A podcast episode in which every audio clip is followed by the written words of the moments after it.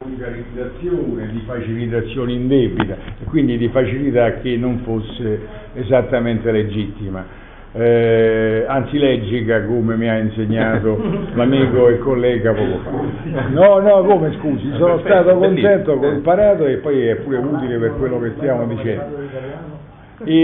Invece la letteratura è facile, la stranezza, ma non è una stranezza visto che state già qui abbastanza ore per averlo capito, anche se non ve lo foste mai posti prima. Il problema è che invece la poesia è difficile.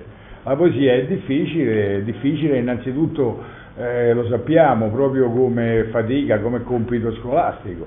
Pensate, ritornate con la memoria quelli che da più anni ne mancano, che cosa succedeva quando eravate dietro i banchi scolastici, ricordate quale fatica, quale maggior impegno rappresentasse lo sforzo di dover commentare, anzi parafrasare parola per parola certi testi poetici che non si sapeva bene in che lingua fossero scritti, tanto erano lontani da quella che noi abitualmente parlavamo. Questa difficoltà della poesia, chiamiamola così grossolanamente, ma vedrete che nel proseguo del discorso servirà alla semplificazione. Questa difficoltà, dicevo, della poesia antica è però abbastanza scontata, abbastanza ovvia e, come si suol dire, non fa problema.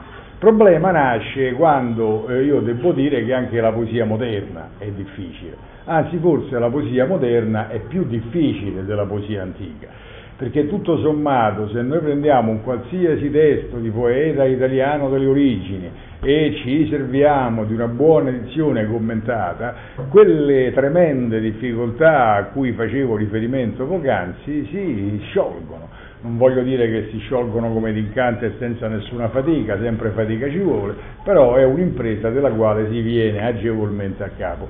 Altrettanto non posso dire, pur facendo questo mestiere da tanti anni, per quello che riguarda la letteratura moderna, la poesia moderna. Questa benedetta poesia moderna, anzi, è proverbialmente difficile, è proverbialmente incomprensibile, è incomprensibile e difficile fino quasi alla provocazione. Pensate, ci diamo soltanto qualche verso così di quelli che mi sono rimasti appiccicati alla memoria, ma che nonostante questo mi affretto andare a riguardare sull'appunto. Per esempio Mallarmé, che è l'autore proprio per definizione difficile, è il poeta della incomprensibilità e della difficoltà. Poeta del gioco di dadi, che dice le vierge, le vivace, le bello jourdui, continuo deciré e compagnia bella. Che cosa significherà mai questo vierge, vivace, bello jourdui? Oppure pensate un poeta ancora più criptico, nonostante che non goda di questa fama, come Federico García Lorca, quando dice e l'ochido sembrò cristallo e nichel, e l'ossido seminò cristallo e nichel. Oddio mio. Qui altro che il chimico che veniva invocato poc'anzi.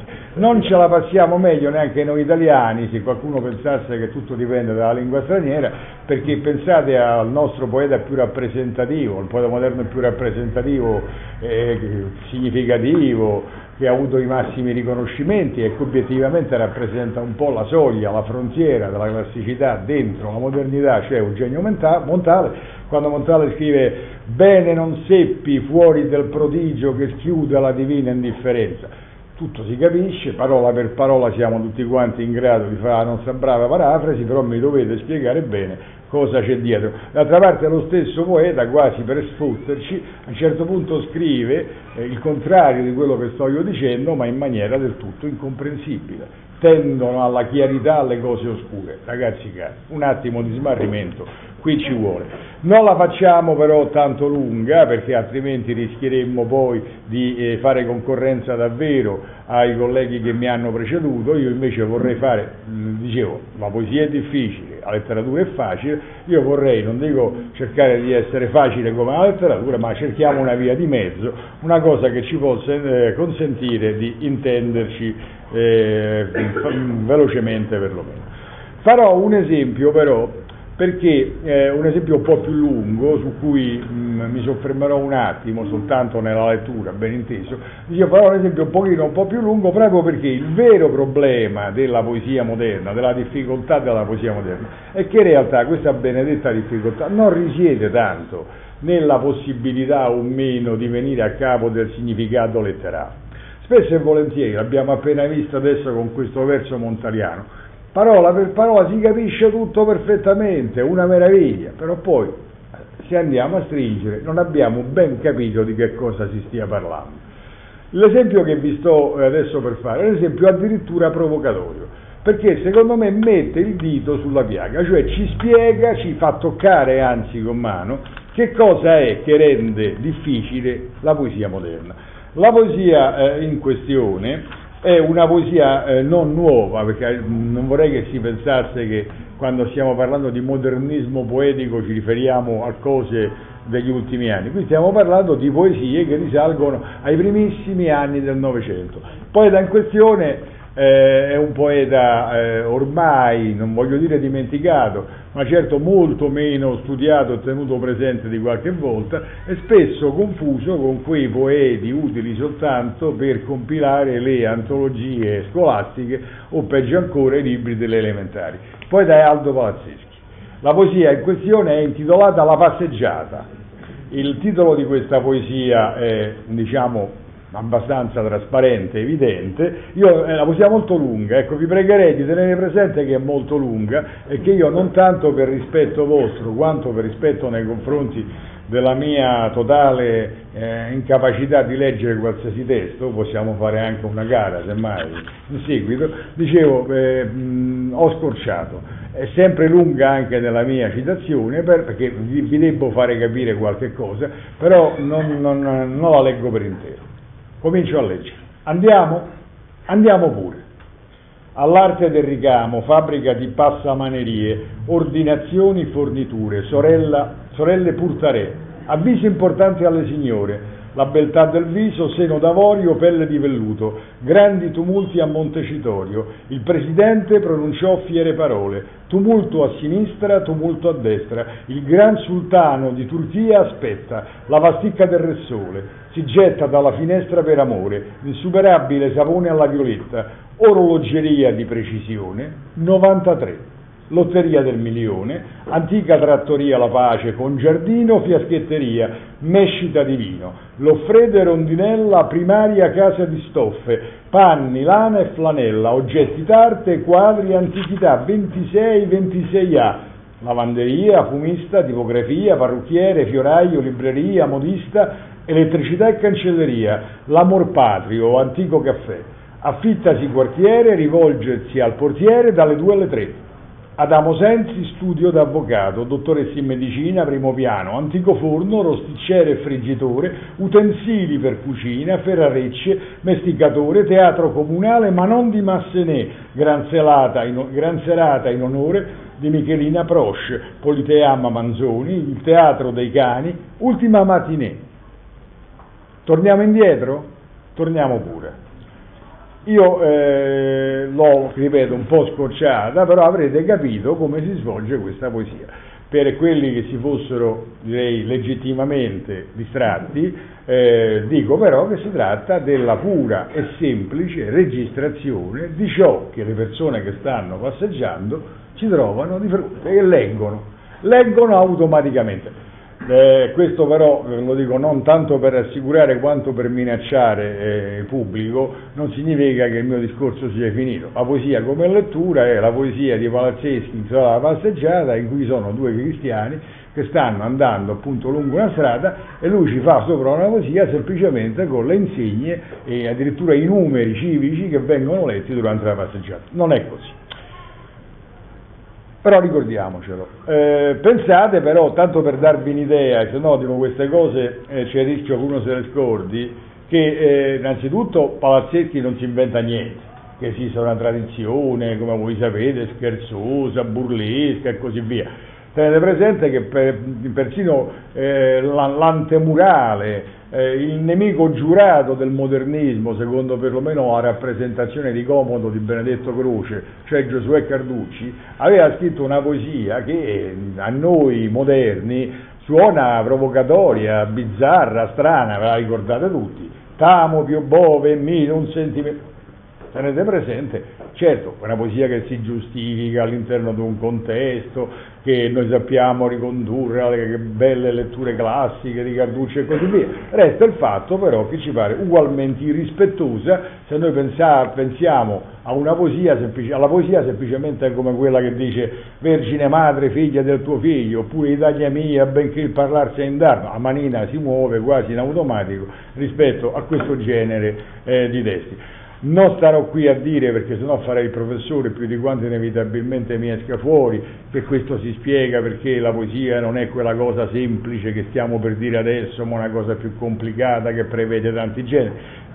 Lo leggerete, se crederete voi, nella versione scritta di questa mia conversazione. Palazzeschi, la passeggiata, la provocazione, adoperiamo la parola. Cos'è che si dice quando si legge una poesia come questa? Ma non è una cosa seria.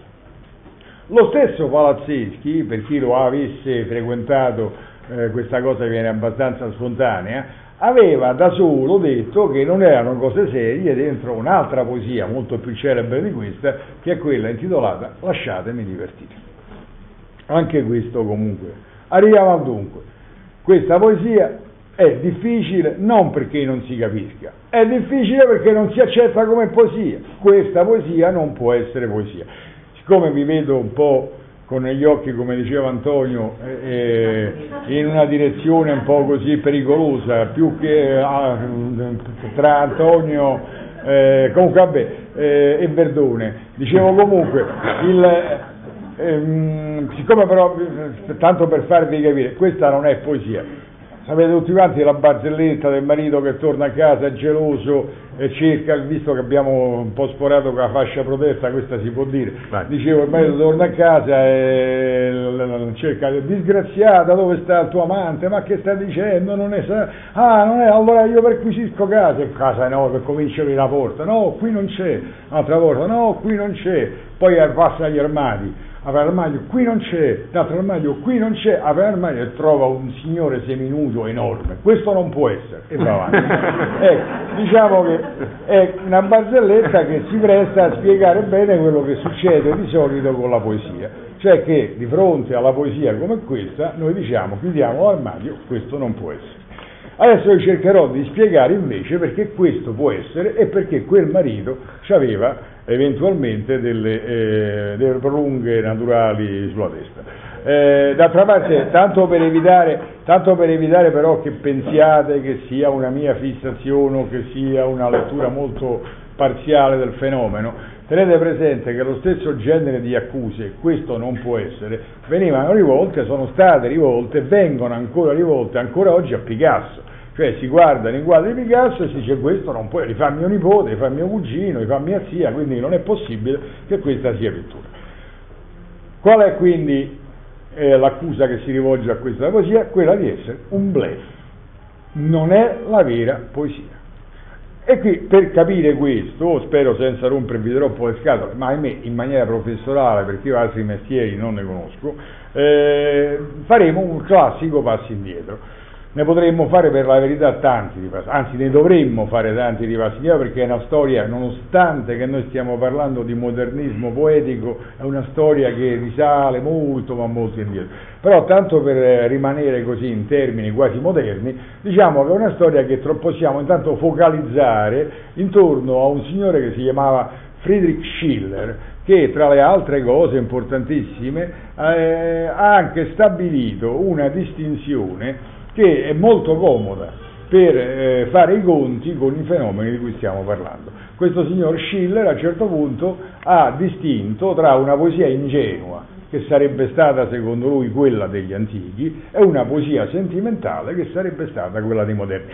Questa cosa la dico con un po' di divertimento, con un divertimento poco professorale, perché si presta moltissimo a intervenire in una specie di virtuale dibattito con quello che è stato detto riguardo al problema del sentimentalismo.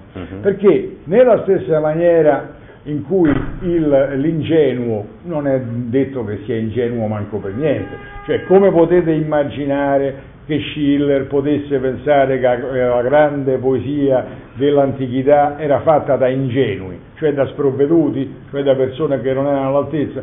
Così assolutamente, quando si dice poesia sentimentale, non si intende che la poesia contemporanea, che la poesia moderna debba essere una poesia di gente con il cuore in mano, che si piange addosso o che si strappa i capelli, ammesso che li abbia, è chiaro? Quindi questo significa qualche cosa di diverso.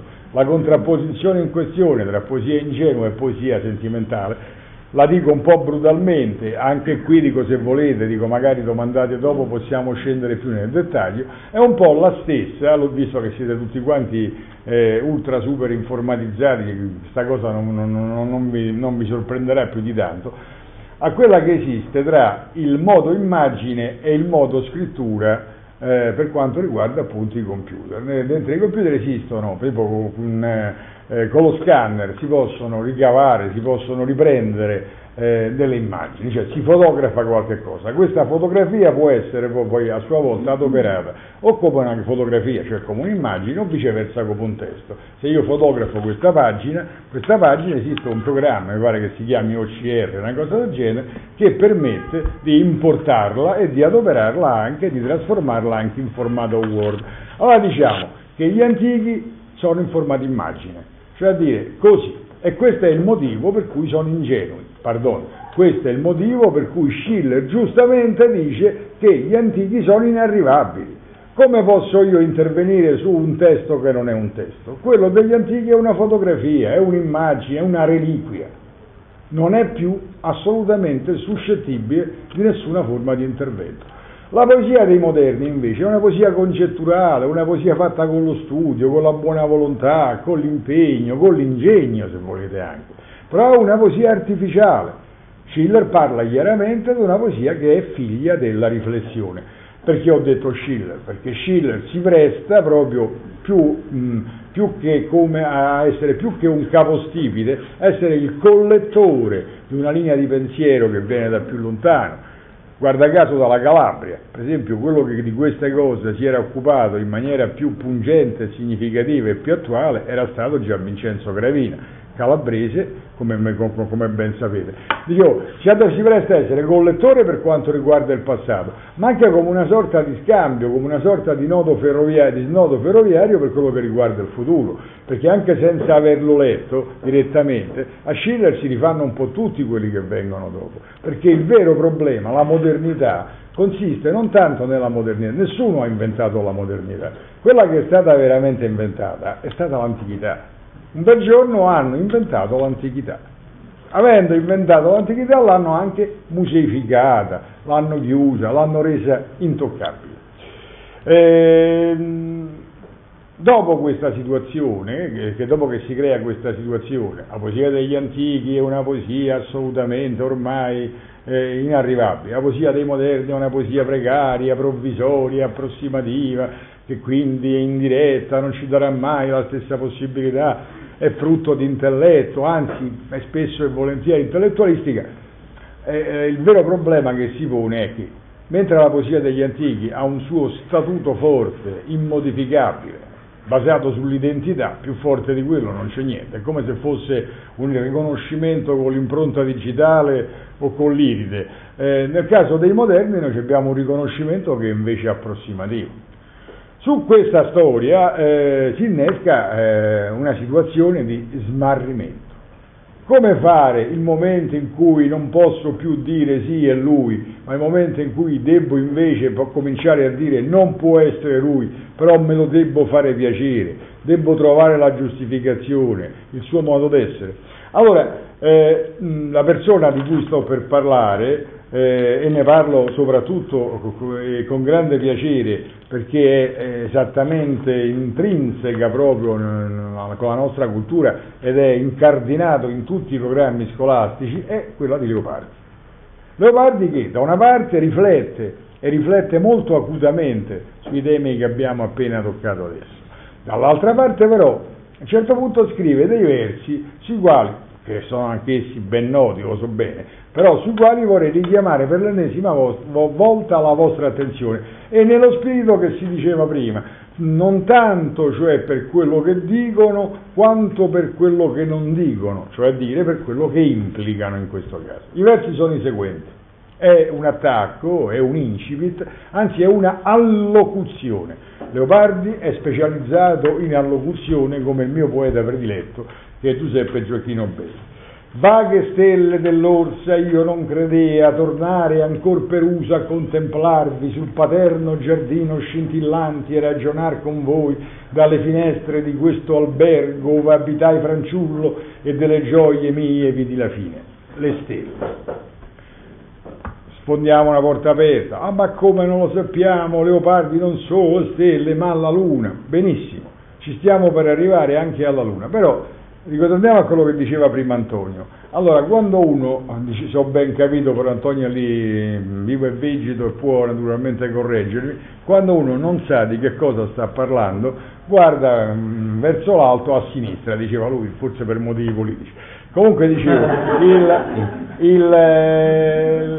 nel caso di Leopardi, c'è qui una situazione, lo abbiamo sorpreso, anche Leopardi non sa di che sta parlando, a un certo punto guarda per aria pure lui, e lui prima se la prende con la luna, va bene, ma comunque prima nella mia citazione se la prende con le vaghe stelle dell'Orsa, poi adesso lo sto per citare, la citazione è vergognosa perché non andrebbe fatta visto che è stranota, poi addirittura passa la luna, guarda non so se verso sinistra ma sicuramente verso alto. E guarda interrogativamente, come uno che giustamente non sa, che fai tu luna in ciel, dimmi che fai, silenziosa luna, eccetera, eccetera, non me la so, vi risparmio il resto che tanto lo sapete meglio di me. Allora, c'è una domanda, questa domanda viene rivolta alle stelle o alla luna. Gli eroi di Metastasio, come ricorderete, dice Manzoni, erano quelli che morivano prendendosela con le stelle. Nel caso specifico noi qui abbiamo qualcuno che guarda verso le stelle come uno che direi io, non dovrei essere io a dirlo, ma visto che Antonio sta battuta se sarebbe persa, la dico io, come se pregasse, come se invocasse in qualche maniera. Che cosa sta pregando, che cosa sta invocando Leopardi? Allora, torniamo un attimo e così capite pure il perché della citazione precedente. Vaghe stelle dell'Orsa, ci avete presente l'Orsa? No, naturalmente. Che tipo di costellazione è? Perché vaghe stelle dell'Orsa e non vaghe stelle di qualche altra cosa? L'Orsa ha qualche caratteristica particolare. Il fatto che ci sta appunto la stella polare. Non è vero che Leopardi lo pensasse quello che sto dicendo, però fa molto comodo a questo nodo del discorso dire che in realtà si guarda alle stelle e alla luna per avere risposte, che naturalmente la luna non andrà mai, per avere risposte o viceversa appunto per cercare un orientamento. Come si cerca questo orientamento? Come mai per orientarsi gli uomini hanno preferito la stella polare e non, che so io, la forma di un sasso o l'andamento di un fiume o la configurazione di una duna di sabbia? Evidente, perché ho suggerito attraverso questi altri esempi che si tratta di una cosa stabile, queste altre sono cose invece che cambiano, e soprattutto perché è sempre o quasi sempre visibile da qualsiasi punto, dovunque tu sia la vedi, perché sta in alto. Nel campo della poesia, della modernità poesia, avviene qualche cosa del genere. I nomi che io sto per fare adesso qualche cosa vi dicono sicuramente, però come già per Schiller poco fa non valgono tanto per se stessi quanto valgono come se fossero delle bandierine, cioè dei segnaposti, ecco, tanto per dire qui ci mettiamo seduto Tizio, qui ci mettiamo seduto Caio, ma domani sera cambiano gli invitati e il discorso non cambia. Solo che è comodo adoperare questi due riferimenti perché ci prestano un po' la battuta, come Antonio con la storia degli occhi appunto che guardavano verso il cielo. I due personaggi che sto per introdurre non sono italiani, sono uno scrittore, Edgar Allan Poe, che vi sarà noto per tutt'altri motivi, un autore di splendidi racconti, tra l'altro è quello che ha inventato, ha creato il racconto giallo, se non il romanzo, e l'altro è il Mallarmé che abbiamo già nominato prima. Questa è una cosa che mi è molto cara, chi ha già avuto la sventura di sentirmi probabilmente già me l'ha sentita dire, sia pure devo dire in un'altra maniera. Nel caso di Poe noi ci troviamo di fronte a un signore che scrive anche delle poesie e che commentando, facendo un autocommento di una sua lunga poesia, di un poemetto intitolato Il Corvo, a un certo punto dichiara con la più bella faccia tosta: dentro questo componimento da me scritto non c'è nulla, assolutamente nulla che sia frutto del caso, dell'improvvisazione o della cosiddetta ispirazione. Non credo nell'ispirazione. Tutto quello che sta scritto dentro questo componimento è stato da me voluto scientemente, parola per parola, virgola per virgola. Affermazione numero uno. E qui vi vedo un po' perplessi e lo sguardo effettivamente sta schizzando. La seconda invece immagino che vi troverà più contenti, perché è una cosa che è immediatamente irritante e quindi sicuramente in qualche maniera scatenerà un genere diverso di reazioni. A un certo punto, lo potrei dire in francese, ma il mio francese è troppo bello per tirarlo fuori in provincia, dicevo, a un certo punto Mallarmé, come sanno pure i sassi, scrive: ho letto tutti i libri. Che cosa hanno in comune queste due affermazioni? Che sono evidentemente due bugie. Cioè, com'è possibile? Chi potrà mai dire ho letto tutti i libri? Chi potrà mai dire che tutto quello che succede dentro un qualsiasi manufatto, lasciamo perdere una poesia, è frutto di una deliberazione scientificamente motivata? Non esiste. Sono due bugie, o quantomeno due estreme esagerazioni. Queste estreme esagerazioni non vogliono certo significare che ci troviamo di fronte due pazzi o due esagitati, significa che sono parti di una convinzione più profonda. Qual è la convinzione più profonda che ci consegnano? Cominciamo da quella più importante nella economia di questo discorso, che è quella di Poe. Tutto quello che sta dentro questo discorso è sensato. Secondo me in questa mossa c'è il gioco delle tre carte in cui consiste il modernismo poetico. Il modernismo poetico consiste, ve lo ricordate, l'avevamo appena detto, Schiller l'aveva fotografato bene, abbiamo soluzione immagine, soluzione testo, impossibili, incomuni, che ci vuole un programma per convertirli. Prima di OCR il programma se l'inventa poco. E qua a un certo punto dice, gioco delle tre carte, perché è un inganno, perché è un imbroglio, dice: signori cari, dentro questa mia poesia tutto è determinato e sensato, senza che noi ce ne accorgiamo, noi imbocchiamo, abbocchiamo, crediamo che la bugia, che l'esagerazione consista nel fatto che lui pretende di avere scritto tutto, e invece l'imbroglio non sta in questo. L'imbroglio sta nel fatto che lui ci fornisce una immagine di poesia che non è più quella dell'identico, ma che è quella del simile, che non è più quella della soluzione immagine, del formato immagine, ma che è quella del formato testo. La sensatezza si sostituisce all'identità. Questo non può essere a barzelletta, questo non può essere, questo invece verosimilmente è. Diventa una cosa diversa. Diciamo, per adoperare un termine che è stato anche di moda, si propone quasi una soluzione indiziaria. I ragionamenti che abbiamo cercato di imbastire fino adesso e che si avviano alla conclusione, lo dico questo per confortare chi già gli occhi ce l'ha ormai invece calati definitivamente, in basso a sinistra, a destra, diciamo comunque a lutto, per confortare appunto questi afflitti. Dico che vado verso la conclusione e che spiego, ci sarebbero un altro paio di punti che però mi paiono superflui detto da tutto quello che abbiamo detto, però devo spiegare appunto perché, se no dico, il titolo diventa pretestuoso come queste prese di posizione di Poe e di Mallarmé. Devo spiegare in che senso questa lettura abbia a che fare poi davvero intimamente con la poesia.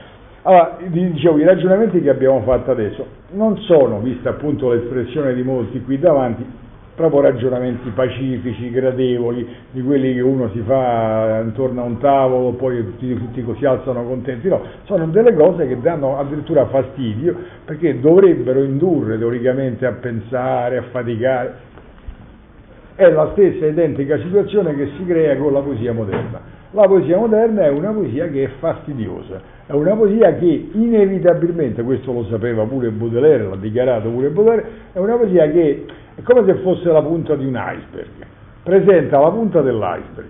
La parte mancante però non è tutto il privato, il vissuto, l'esperienza, le letture del poeta. La parte che manca è il supplemento critico, anzi il necessario complemento critico. Ci vuole sempre una parte di teoria, una parte di astrazione, senza la quale non si giustifica più questa corrispondenza. Ricapitoliamo per chiarezza. Se io leggo Virgilio, Virgilio è Virgilio. Se io scrivo oggi nella modernità, l'unica cosa certa è che non posso essere Virgilio. Non potendo essere Virgilio, qualsiasi cosa io sia, è qualche cosa che teoricamente si avvicina, non dico a Virgilio, ma alla condizione di Virgilio, la condizione che incarna emblematicamente Virgilio, e quindi è approssimativa, provvisoria, tenuta per un filo, astratta, aerea, intellettualistica, come il discorso che state sentendo. Arriviamo al dunque. Per poter avere un minimo di successo su una materia così delicata, così aerea, così difficile, ci vuole una cosa bruttissima, cioè bisogna assolutamente catturare non solo l'attenzione, ma anche la benevolenza dell'uditorio, cioè del pubblico. Il poeta moderno è, da questo punto di vista, il più sapiente catturatore di attenzione e quello che si guadagna più volentieri benemerenze presso il pubblico. Quale maniera si guadagna le benemerenze presso il pubblico? Elogiandolo, cantandone le lodi. Non siamo più nell'ancien regime, non esiste più un rapporto di questo tipo. Il pubblico adesso è una cosa che pratica. Chi lo controlla? Il pubblico. Quante teste ha il pubblico? Quante realtà ha il pubblico? La maniera nella quale la poesia moderna va incontro al pubblico, si mette al servizio del pubblico, non è quella di dare ascolto e quindi poi di realizzare i desideri di questo pubblico, ma è quella di anticipare dentro il proprio stesso organismo la lettura. La lettura non è più un fatto esterno, ma è qualche cosa che il poeta anticipa, qualche cosa che il poeta asseconda. Era sempre avvenuto. Se voi pensate a fenomeni come la rima, se voi pensate allo stesso metro e fate riferimento a una cultura non scritta ma orale, vi rendete conto che questi sono fenomeni tipici proprio dell'ascolto. È l'ascolto che ha tutto l'interesse a isolare segmenti equivalenti, è l'ascolto che ha interesse a trovare delle ricorrenze di carattere fonico dentro quella catena, altrimenti continua del parlato. Adesso noi ci troviamo invece in presenza di una chiamiamola specializzazione che rende particolarmente evidente questa acquiescenza del poeta nei confronti del pubblico. Arrivo immediatamente alla altra e ultima lettura, questa la faccio intera ma la poesia è brevissima, oltre che anch'essa notissima. La poesia è di Giuseppe Ungaretti, Sono una creatura, questo perlomeno lo potrò dire e me lo concederete anche perché non siete romanofoni. Se foste romanofoni direste che invece sto mentendo, perché a Roma creatura è un bambino, quindi quella è un'età ahimè un po' passata. Tra l'altro anche la poesia in questione, che come al solito reca luogo e data, è stata scritta, o perlomeno si dichiara che sia stata scritta, Valloncello di Cima 4, il 5 agosto 1916. Sono una creatura, dunque, come questa pietra del San Michele, così fredda, così dura, così prosciugata, così refrattaria, così totalmente disanimata, come questa pietra è il mio pianto che non si vede. La morte si sconta vivendo. Allora, rapidamente, cosa ha in particolare questa poesia? Tante cose che non vi sto a dire, la guerra, Ungaretti, l'importanza di Ungaretti dentro la storia della poesia, tutto via. La cosa importante qual è? Che è una poesia costruita con i cosiddetti versicoli. Cosa sono i versicoli? I versi brevi, stanno i versi lunghi, per esempio gli endecasillabi, per esempio i decasillabi, poi stanno i versi brevi. Nel caso dei versicoli ungarettiani noi ci troviamo in presenza a unità che spesso non sono neanche immediatamente riconoscibili in quelle sempre piccole del canone, ma sono comunque delle piccole, le più piccole unità possibili in corrispondenza con il verso.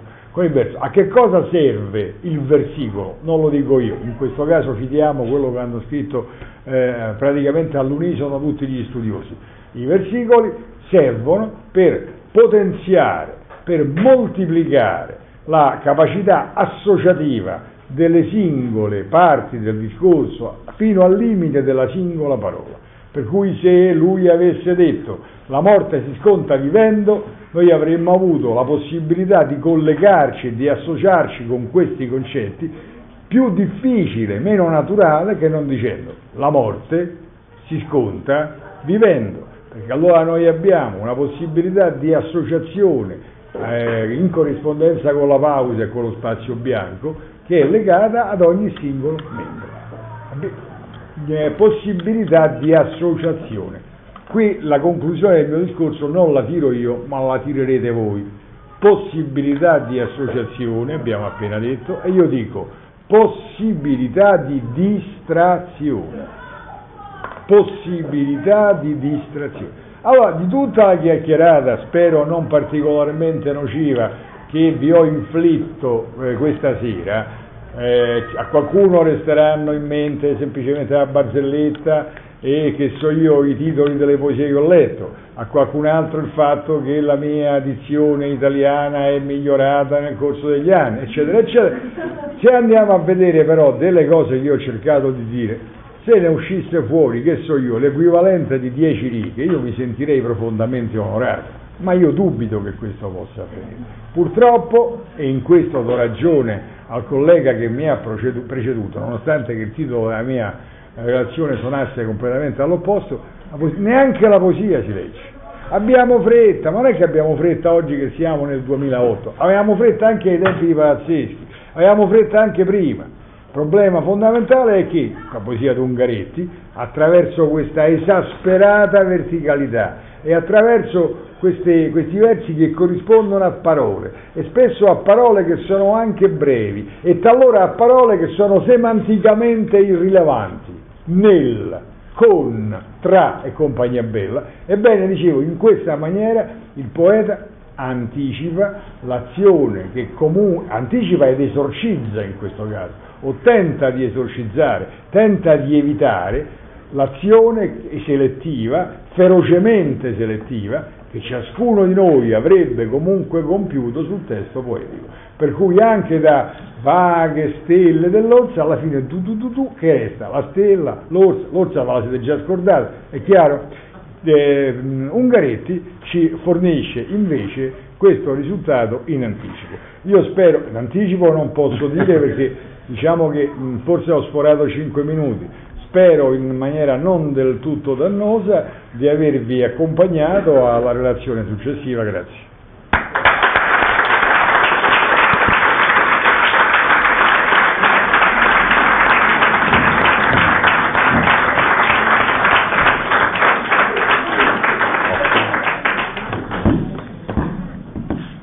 Grazie a Nicola Merola per questa galoppata attraverso la poesia, non solo italiana come io all'inizio avevo detto, ma tra una distrazione e l'altra anche in generale la poesia moderna, e questa riflessione tra modernità e antichità apre in qualche modo quasi una frattura su cui ci sarebbe molto da riflettere e da dire, è importante questa cosa dell'invenzione dell'antichità.